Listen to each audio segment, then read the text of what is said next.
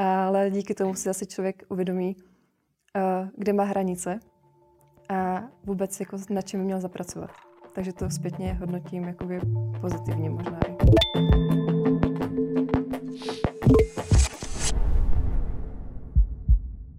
Ahoj, já jsem Terka a vítám vás u letní série našeho podcastu. A dneska tady se mnou sedí Kristýna Kachníková. Ahoj. Ahoj. Kristi, já tě poprosím, jestli by se nám mohla na úvod trochu představit.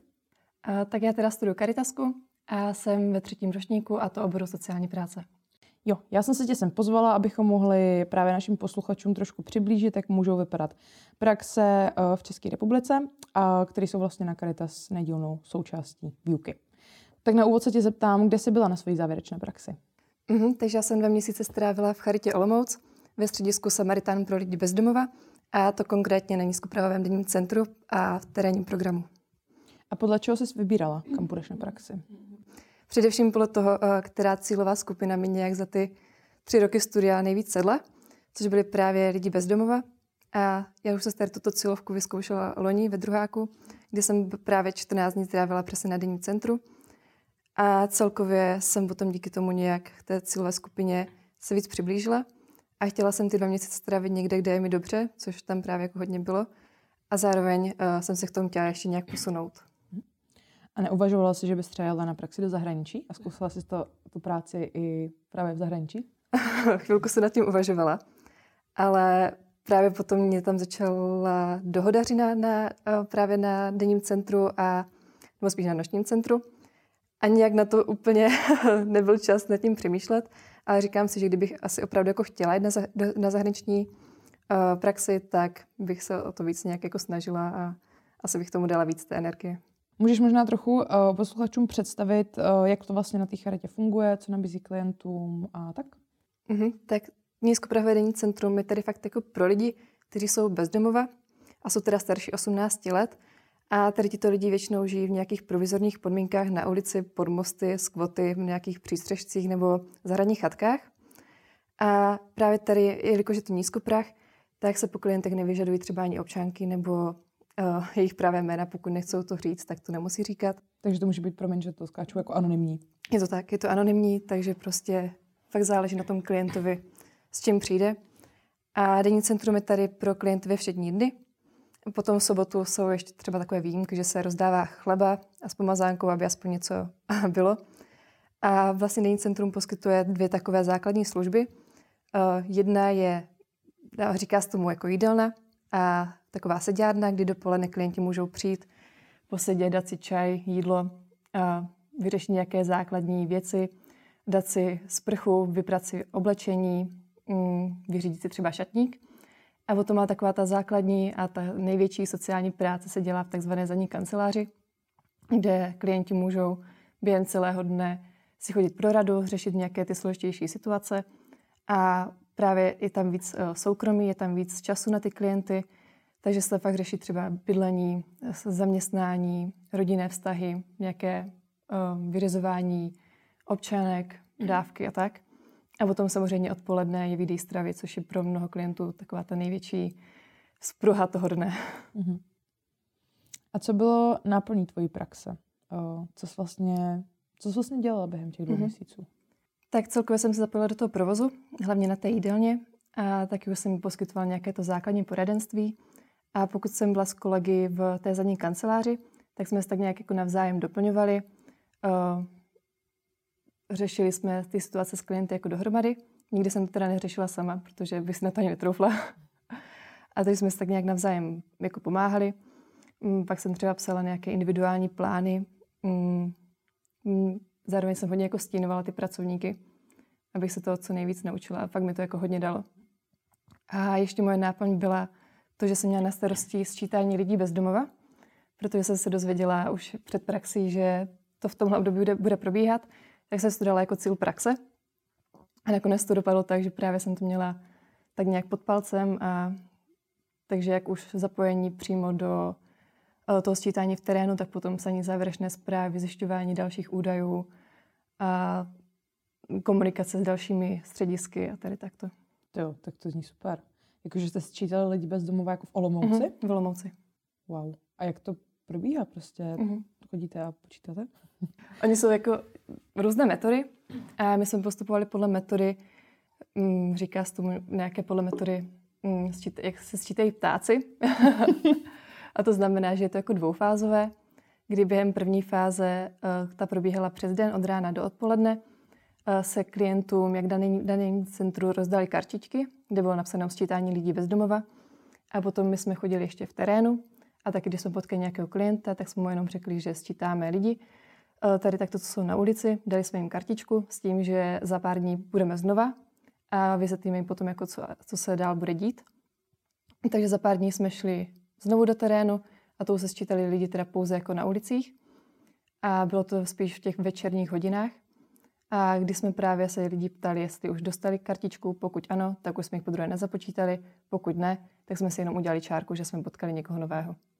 Hmm. A potom teda ještě se zjišťovali údaje, kolik uh, lidí bydlí třeba na asilových domech, kolik lidí je přibližně hospitalizovaných, by našich klientů, kolik jich je v, ve věznicích, v různých léčebnách a tak.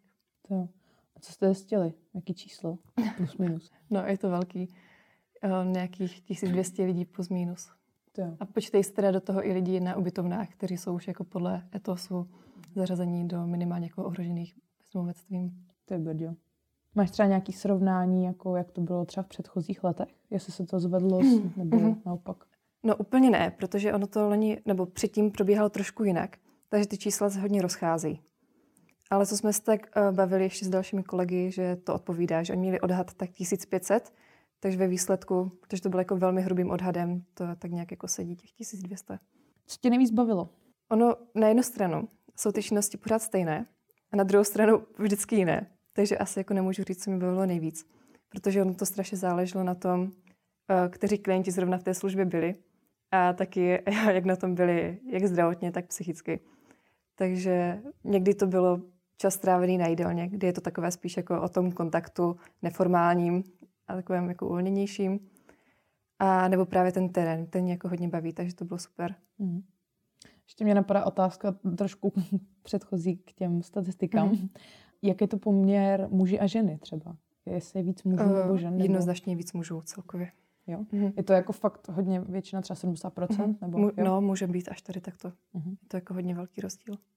Ještě když eh, jsem tam jako na věk, to nevím, jestli jste úplně zjišťovali mm-hmm. takhle. Věk jsme úplně nezjišťovali, ale právě poslední dobou se stává, že je čím dál víc jako mladých lidí na ulici, kteří jsou třeba ještě mladší než já, takže to bylo občas takové jako těžší pro mě, mm. když tam naraz přišel někdo, komu bylo čerstvě 18 a začal vykládat ten svůj příběh, takže to bylo takové složitější. No, to věřím.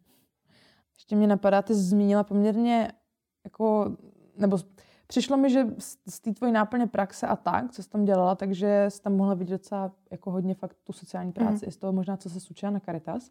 Bylo to tak? Viděla jsi tam třeba něco, co se ti právě propojovalo z té výuky, mm. že jsi řekla jako, jo, tak to je ono přesně, to, o tom jsme se učili.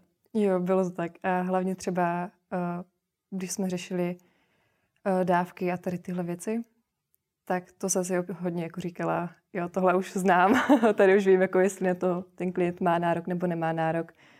A tak to bylo taky takové zajímavé, že se to člověk jako víc uvědomil, že to fakt ne, není ta teorie, ale že to tak bohužel jako funguje. Včas bohužel. a i nějaké další věci, prostě se to jako začalo všechno propojovat, co by mě dřív ani úplně jako nenapadlo. Hmm. Tak to je super, že jsi to mohla tak vyzkoušet jako prakticky. Mm-hmm. Takže jsi vlastně i jako těm klientům radila ty věci, o kterých mm-hmm. jsi jo, jo. vlastně ve škole mm-hmm. jako učila. Tak. Dovedla by se představit uh, tam pracovat? Jakože, nebo ty tam vlastně možná už trošku pracuješ, jestli jsem to dobře Jo, lehce tam pracuji, dělám tam teda dohodáře. A kdyby byla možnost tam jako pracovat i na pozici sociálního pracovníka, tak bych byla velice ráda. A věřím a doufám, že to taky bude. Co pro tebe bylo během té praxe největší výzvou? Tak největší výzvou asi to, že fakt člověk nevěděl, v jakém stavu ten klient přijde, protože někdy přišel a byl velmi milý, vstřícný, ochotný jako spolupracovat. A potom druhý den přišel třeba pod vlivem alkoholu nebo drog a všechno bylo mnohem složitější. Ta komunikace i celkově třeba ta atmosféra, která tam vládla, tak to bylo hodně náročné, že člověk fakt musel hodně rychle zareflektovat, uh, jak postupovat nebo jak se vůbec chovat. Musela jsem si projít pár takovými jakoby fackama, abych si uvědomila, že se to může stát i mně, když je klient jakoby agresivní nebo třeba i napadne slovně nebo fyzicky. Takže to bylo takové náročné, že prostě člověk potom měl možná i trochu takový jako strach a respekt k něčemu jako přistupovat víc a tak. Co ti v takovéhle chvílích jako pomáhalo? Nebo jak se mm-hmm. s tím, s tím tak nějak vyrovnávala?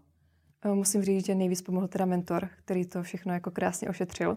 A zároveň i další pracovníci, že tam prostě pro nás, pro všechny byli, ať se stalo cokoliv, ať to bylo jako pozitivní nebo negativní, tak vždycky jsme viděli, že se jako na ty ostatní můžeme obrátit. A třeba i nějací klienti, prostě, kteří potom přišli a ještě se ptali, jestli je všechno v pohodě a jestli uh, jsme my v pohodě a tak, tak to bylo takové milé moc. Hmm. Takže z toho, co říkáš, tak jsem pochopila, že tam byla nějaká taková nepříjemná situace. Jo, jo, ale tak s tím jako člověk musí počítat nějak při tady této cílové skupině. Ale taky, jako dokud se to člověku jako nestane, tak si říká, že mu se to vyhne. Nemůže stát. Nemůže stát, přesně.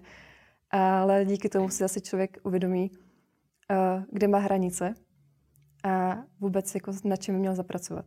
Takže to zpětně hodnotím jakoby pozitivně možná i. Co ti ta praxe přinesla třeba v osobní rovině?